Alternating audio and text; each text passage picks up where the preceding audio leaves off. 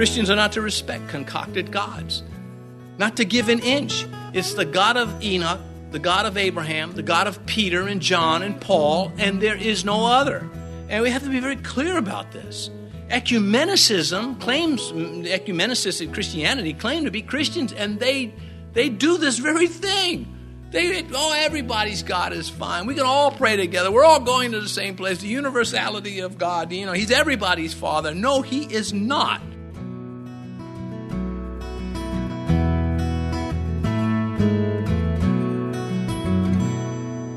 This is Cross Reference Radio with our pastor and teacher, Rick Gaston. Rick is the pastor of Calvary Chapel Mechanicsville. Pastor Rick is currently teaching through the book of Second Kings. Please stay with us after today's message to hear more information about Cross Reference Radio, specifically how you can get a free copy of this teaching. But for now, let's join Pastor Rick in the book of Second Kings chapter seventeen as he continues his message, The Loss of a Kingdom. At the offering of Noah, when he exited the ark, he built an altar to the Lord, he made a sacrifice, and the Lord said that's a sweet-smelling aroma to, to find somebody who is worshiping me and no other. And then God makes a comment that he's not going to wipe out the planet again like that because of these, because of man. And he says, the imagination of man's heart is evil from his youth. Some youth have a little bit more evil than some of the others, if you noticed, right? But this uh, these, this is sermon material to unbelievers of, you know, what happened to a kingdom, the loss of a kingdom, whether it is a kingdom of multitudes, a household, or an individual. It should not go down this way. Samaria's fall and deportation, seven hundred twenty-two years thereabout before the coming of Christ, the end of the north, the resettling the people uh, in, in other lands and, and people from other lands back and forth, as I mentioned. Unlike Judah, Israel as a kingdom will never be restored. It will be over. We have a consolidated Israel now. They don't know who they are as far as tribes go. That will be resolved. Messiah will again. Uh, he will revive the, the Jewish kingdom, and he will be the king, of course, and ruler of the earth. Uh, there is no report of deportees returning to Israel from the north of the northern tribes, as there is with Judah. With Judah, we have the book of Ezra and Nehemiah, for example, and there are the, the, the, the captives are returned uh, or or return to Judah, and uh, these are significant differences. There will, again, not be another northern kingdom. Verse seven, for so it was that the children of Israel had sinned against Yahweh, their God, who had brought them out of the land of Egypt from under the hand of Pharaoh, king of Egypt, and they feared other gods. So again, this is spiritual. This is this is this is the spiritual world negatively impacting the physical world. And it's the same thing, the same cause that brought Adam and Eve down. It's not listening to God. Um, and we we listen and we say, yeah, well, there are things in my life I just can't seem to get the victory on, but I love the Lord and I want to obey him. And God takes that very seriously, because put two people together, one one struggling uh, wants to obey, and the another one struggling not because they want to obey, because they just want control of their lives. Well, one is the thief on the cross that didn't want Messiah, that didn't want to repent, and the other is the thief on the cross, the outlaw on the cross that entered into paradise that day. Anyway, now the historian is going to start commentary based on the Torah. He's going. He, he breaks out his Bible and he's just going to hammer this, because he knows future generations of his people are going to be reading these things, and he's doing his part to spiritually counter the evil spirits. So let's take a few Old Testament verses, Leviticus eighteen. Do not defile yourselves with any of these things, for by all these things the nations are defiled, which I am casting out before you. So God said, Uh, we told a Jew, don't get too high-minded about yourselves, that you're better than these people. Uh, but he says, I'm throwing them out because their evil is just, it, it cannot continue. And I'm using you to do it. But if you start doing this, I'm going to throw you out. And this is what we're seeing. Prophecy fulfilled. There's a lot of Old Testament, there's a lot of prophecy, New Testament some too, already fulfilled. And there's a lot more to come. Deuteronomy seven, nor shall you bring an abomination into your house, lest you be doomed to destruction like it. You shall utterly detest it and utterly abhor it, for it is an accursed thing. Don't go bringing in some voodoo mask and hanging it up on your wall as decoration. Uh, you got to say, I take this seriously. Uh, and, you know, we are called to these standards, and it's hard sometimes. Well, I have more here from Deuteronomy, but I would love to read it. Deuteronomy eight, nineteen, and twenty, but I'm going to move on lest we run out of time. He continues here in verse seven, and they feared other gods. Now, this is the fourth time in this section of Scripture that we're going to read this. Well, this is one of four, the first of four. Uh, this is not the fear of repentance and reverence, not righteously so. This is the fear of acknowledgement, of a man-made respect. This is the fear of, well, we worship Yahweh too. We just throw him in with all the other potted idols. That's what this is. There's no deference in this. It's an insult. So, and the context is stark with this. There's just no debating. This is, the, when the words here, they feared other gods. Well, they said, well, look, we're in the land of Israel. Lions are going to show up and start eating people. Because that's what lions do. I'm not lying. Anyway, they, uh, yeah, no, that was pretty good. You'll use it later. I know you will. This this fear is, well, the lions are killing people. We need to find out what God is over this locale, this territory. See, that's the kind of fear. This is superstition. Christians are not to respect concocted gods, not to give an inch. It's the God of Enoch, the God of Abraham, the God of Peter and John and Paul, and there is no other. And we have to be very clear about this. Ecumenicism claims, ecumenicists in Christianity claim to be Christians, and they they do this very thing. They, oh, everybody's God is fine. We can all pray together. We're all going to the same place. The universality of God, you know, he's everybody's father. No, he is not. Jesus said right to their face, you are of your father the devil. How can they then be the, have these universal God? Because they don't care what the Bible says. They just need it to do some stuff like call the place they gather a church. And they have robes on, expensive robes too. And and people just gobble this junk up. Whatever happened to the emergent church? Is, is it still emerging? I mean, but this is another, this the practice is still going on.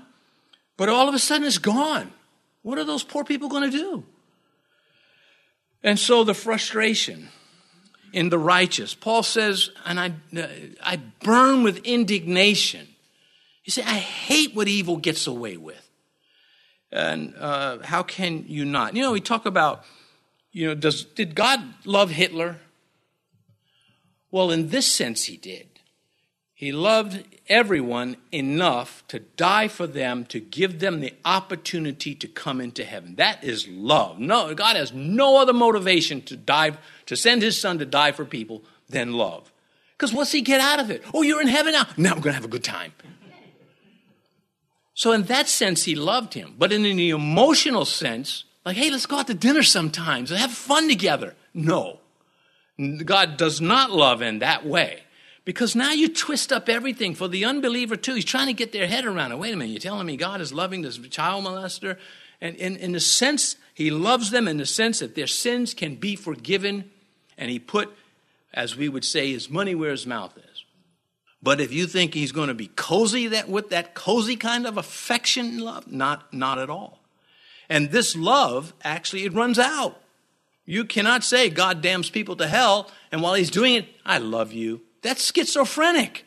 We have a word for that. And to assign such behavior to people in the negative and then somehow make it positive with God is irrational. And so I think this is important when we tell unbelievers. Let me tell you something about this love of God. It is agape love. It is not eros. It is not phileo. It has some of that in there, but it is on another plane. And the cross of Christ, that's God's love. And the Romans, they didn't understand this. They said, ha ha, your king was crucified. And so they blasphemed. Uh, they would, you know, humans with a donkey's body on a cross as part of their graffiti because they couldn't understand a king dying for his people. And we are supposed to be there to help them with that, if they let us. And the way we, they let us is by being a good worker and being a, a, a decent enough person to engage in conversation without it going, uh, getting ugly. Although there's always going to be parts to it that are ugly because the truth, to a lie, the truth is ugly. But to the truth, a lie is ugly. And, of course, truth must prevail. Well, I'll come back to all of that. But verse eight, and walked in the statutes of the nations whom Yahweh had cast out from before the children of Israel and the kings of Israel, which they had made. So they wiggled free from their Bible to make-believe gods. It would be like, uh, you know, in a real sense, going, coming to church, singing songs, serving, and going off to the university and becoming an antichrist. The equivalent of following tooth fairies. How come no one follows tooth fairies? Why don't they get more attention among the fake gods? I mean, why not? Some of them are kind of cute, don't you think? See the insanity of it? Because there's no difference between tooth fairies and Zeus and I think God is. You're still making it up. Imaginary beings resembling humans in some some way with magic powers. That's the gods of the pagans. And I'm going to hit that a little bit more because the Bible does. This is what happens to apostate Christians. I say it a lot. Consider the things somebody will believe once they turn away from the truth. And the kings of Israel, at the bottom of verse eight, which they had made. So they turned from the God of truth. These kings, the people, followed their lead. The kings had the influence. They were wicked politicians, to the glee of the citizens. We see this today. Who would vote for Nancy Pelosi? I mean, who would do it? I mean, it's just this insanity, and, and it's just a mass psychosis. It's, it's like a blight on the earth. It's, where does this come from? Straight out of hell. Straight out. Chuck Schumer, who would vote for these people? You say, well, you're messing with politicians. No, I'm talking about, I'm talking about abject sinners who have no problem killing children and empowering people to do a sex change on a child. That is worse than Sodom and Gomorrah. Hey, I'm preaching. I'm preaching. This is a fact, man. I would tell it to their face. I don't care what. I mean, it's just, I would wish I had a chance to tell it to them straight out. You are going to hell unless you repent. Our loving God will send you to hell if you don't fix your relationship with him. Because he's not going to allow you up into heaven to cause the same kind of evil in heaven that you're causing on earth. Well, verse nine. Well, also the children of Israel secretly, verse nine, did against Yahweh their God things that were not right. And they built for themselves high places in all their cities, from watchtower to fortified city. How do you do anything secretly against God? Because Yahweh is God. Well, you can't. Psalm one thirty-nine, verse eight, if I ascend into heaven, you are there. If I make my bed in hell, you, behold, are there. So there's no escaping God. I remember once in my life, I was on a flight somewhere, and uh, I believe it was over the state of Utah, and I must have been catching some Mormon vibes. I'm kidding. I'm, I was over Utah, I think, but I did not know why. That doesn't, that no, that's voodoo. Anyway, uh, I'm in the plane, and I felt, you know, God is not up here. There's a voice. And that psalm come, came to my mind. I said, hallelujah, Lord, that's right. If I ascend to the heavens, and, you know, air travel then was not as hellish as it is today. Today, it's like, you know, do you want first-class torture, or do you want cargo torture? Anyway, uh, so there you go. Just, you know, a verse. These verses are in the Bible for us to recall and use against the enemy. You can behave as though you're hiding from God and men, but you cannot hide from God. things that were not right. It says so much. You're doing things that just aren't right, and you know it. Paul makes similar statements. He talks about, and whatever else. He said, I can't itemize every sin you're doing, and I'm not going to try. You know, you know what's not right. But they built for themselves high places in all their cities. They couldn't get enough of it. They just love it. Man, let's put an idol over here. But isn't this Yahweh's land? From watchtower to fortified city. From remotely populated areas to highly populated areas. It's likely a proverb, strong hyperbole.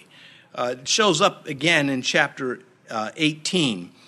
Um, so he, he's, he's just employing that, that idiom. Verse ten, they set up for themselves sacred pillows and pillars and wooden images on every high hill and under every green tree. Well, sacred not to them, not to God, is sacrilegious to Yahweh. Likely, some of these were phallic symbols. They had no shame about these things, and they worshipped before them full steam. Verse eleven, there they burned incense on the high places like the nations whom Yahweh had carried away before them, and they did wicked things to provoke Yahweh to anger. Wouldn't it be nice if somebody YouTubing this would, would look to censor it and get convicted and repent? Wouldn't that be wonderful? I voted for that lady. I need to repent before God. Anyway, this, uh, uh, back to verse eleven, they burned incense on the high places like the nations whom Yahweh carried away before them, the Canaanites, that is. And they did wicked things to provoke Yahweh's anger. They're provoking the Lord and thinking they're getting away with it. Blatant sinners, uh, the simple worldlings today, just plodding along as if there's no judgment to come. Acts chapter twenty-four, Paul ministering, ministering in chains to Felix, the governor. And in Luke writes, now, as he reasoned about righteousness, self-control, and the judgment to come, Felix was afraid and answered, go away for now. When I have a convenient time, I will call for you. I have had that happen to me witnessing to people. Okay, that's the end of the conversation. I don't, I don't want to hear this anymore. Now, polite as they can be, because they need to be polite, think well about themselves. Verse twelve, not all the time. For they served idols of which Yahweh had said to them, you shall not do this thing. You can see his teeth gritting, a historian.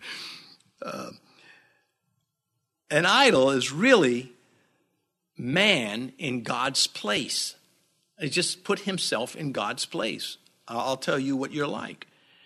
Literally, the Hebrew for idols is dung. I, you can you go fact check that with your concordance, and you will be back again saying, you're right again, Pastor. It just bugs me that you're right all the time. Anyway, these are, you know, pellets. It, it is, God is, and Ezekiel just goes crazy with this stuff. He turns loose. The Hebrew word, gilam, is, is what is used here. And it is literally rendered dung in other sections of Scripture. It is disparaging. It is sarcastic. It is a last call to wake up. You're not supposed to worship this dung. That's what it is. Some of the commentators use vulgar language. Well, not really vulgar. They're being very just to the point. And we, we may hit you like, whoa, boy, he really got off the reservation with that one. But he's right. He's just not appropriate in all forums. So it appears only in the plural, this Hebrew word. And I've covered this from time to time. Uh, always a reference to idols. Ezekiel fourteen, Son of Man, these men have set their idols, and that's that word gilam, in their hearts and put before them that which causes them to stumble into iniquity. Should I let myself be inquired at all by them? And in the next verse, he said, I'm not. I'm not going to hear it. They can pray to me all they want. I am not listening. Uh, and that's, again, part of our, our message. Well, does God hear the prayer of the sinner? Well, certainly when the sinner repents, but I also think God hears uh, the cry of the sinner when he's giving them time to repent. Uh, we find this in Revelation. I gave her space to repent. Anyway, the disgusting nature of the idolatry, what it did to lives, is reflected mostly, I think, in the child sacrifices that we're going to come to. So the prophets, they weren't pulling punches with this stuff. You know, you sit in the con, boy, Pastor, that was a little hard. Well, let me, let me, let me quote you some Ezekiel in the Hebrew and, and tell me if that's harsh. I'd rather you be offended by me than go to hell happy. Verse thirteen, yet Yahweh testified against Israel and against Judah by all of his prophets, every seer, saying, turn from your evil ways and keep my commandments and my statutes according to all the law which I commanded your fathers and which I set to you, sent to you by my servants the prophets. So the historian, he's he's fired up because he uses old school terminology, which it's the same meaning, the way he's using it. Uh, in, in a strict sense, the seer refers to the one that's able to see the hidden things because God has shown him, and the prophet is the one that speaks what God has to say. But uh, the author of Chronicles uses them interchangeably because it is the same thing. God shows them things, and then they speak it. And so it's not, at this time in Israel history, that was the old school phrase.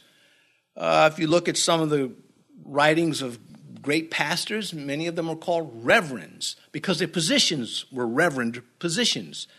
Uh, I prefer pastor. I don't want anyone to call me reverend.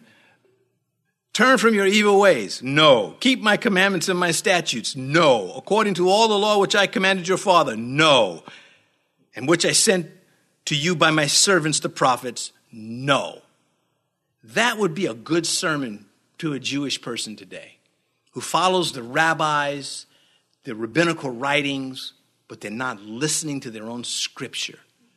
They're not paying it. They think Isaiah fifty-three is about the nation Israel. They they make, you know, some people make everything, or they're race-centric, or they're sexually-centric. Everything's a, a little dirty joke. Israel has a tendency of making everything, everything Israel-centric and miss the Messiah by doing it. The only thing that should be central is, is God. And for us, the Lord Jesus Christ, central to everything. That would be a good way to say, take them to this verse and say, you don't listen to Hosea. You don't listen to any of them. Verse fourteen, nevertheless, they would not hear, but stiffened their necks like the necks of their fathers who did not believe in the Lord their God. And when Stephen told them this to their face, they killed him for it. It's scripture, their scripture.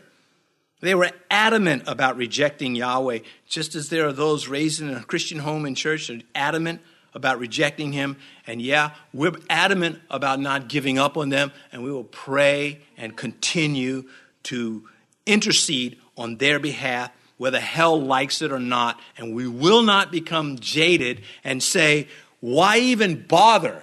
Because sin gets away with so much. Yeah, it doesn't get away with everything. It didn't get away with you. Verse fifteen, and they rejected his statutes and his covenant that he made with their fathers and his testimonies which he had testified against them.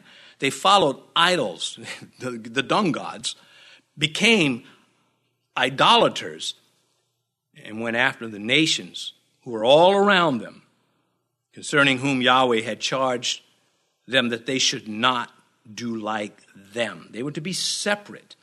And the Jews have maintained a separation after the fall of Jer- the last fall of Jerusalem, but they're still not listening. They just, as a people, retaining their separate nature, and that's what's caused them to, to survive. And that is Yahweh, that's God's doing, because they're going to be there when the the revelation of Jesus Christ begins to take place. Well, he delivered them, verse fifteen is what the writer is saying, and yet they have no use for him. All right, God, thank you very much. Now get out of my face. Verse sixteen, so they left all the commandments of Yahweh their God, made for themselves molded images, two calves, made a wooden image, and worshipped all the host of heaven and served Baal. See, he's into this. He is laying it out. He's departed from telling history. He is history in it, of course. But now he's just focused on his sermon. I think as he's writing the history, he gets to a point where the Holy Spirit inspires him to unleash these truths. Thanks for joining us for today's edition on Cross Reference Radio. This is the daily radio ministry of Pastor Rick Gaston of Calvary Chapel Mechanicsville in Virginia. We trust that what you've heard today in the book of Second Kings has been something to remember. If you'd like to listen to more teachings from this series, go to cross reference radio dot com. Once more, that's cross reference radio dot com. We encourage you to subscribe to our podcast too, so you'll never miss another edition. Just go to your favorite podcast app to subscribe. Our time is about up, but we hope you'll tune in again next time as we continue on in the book of Second Kings. We look forward to that time with you, so make a note in your calendar to join Pastor Rick as he teaches from the Bible right here on Cross Reference Radio.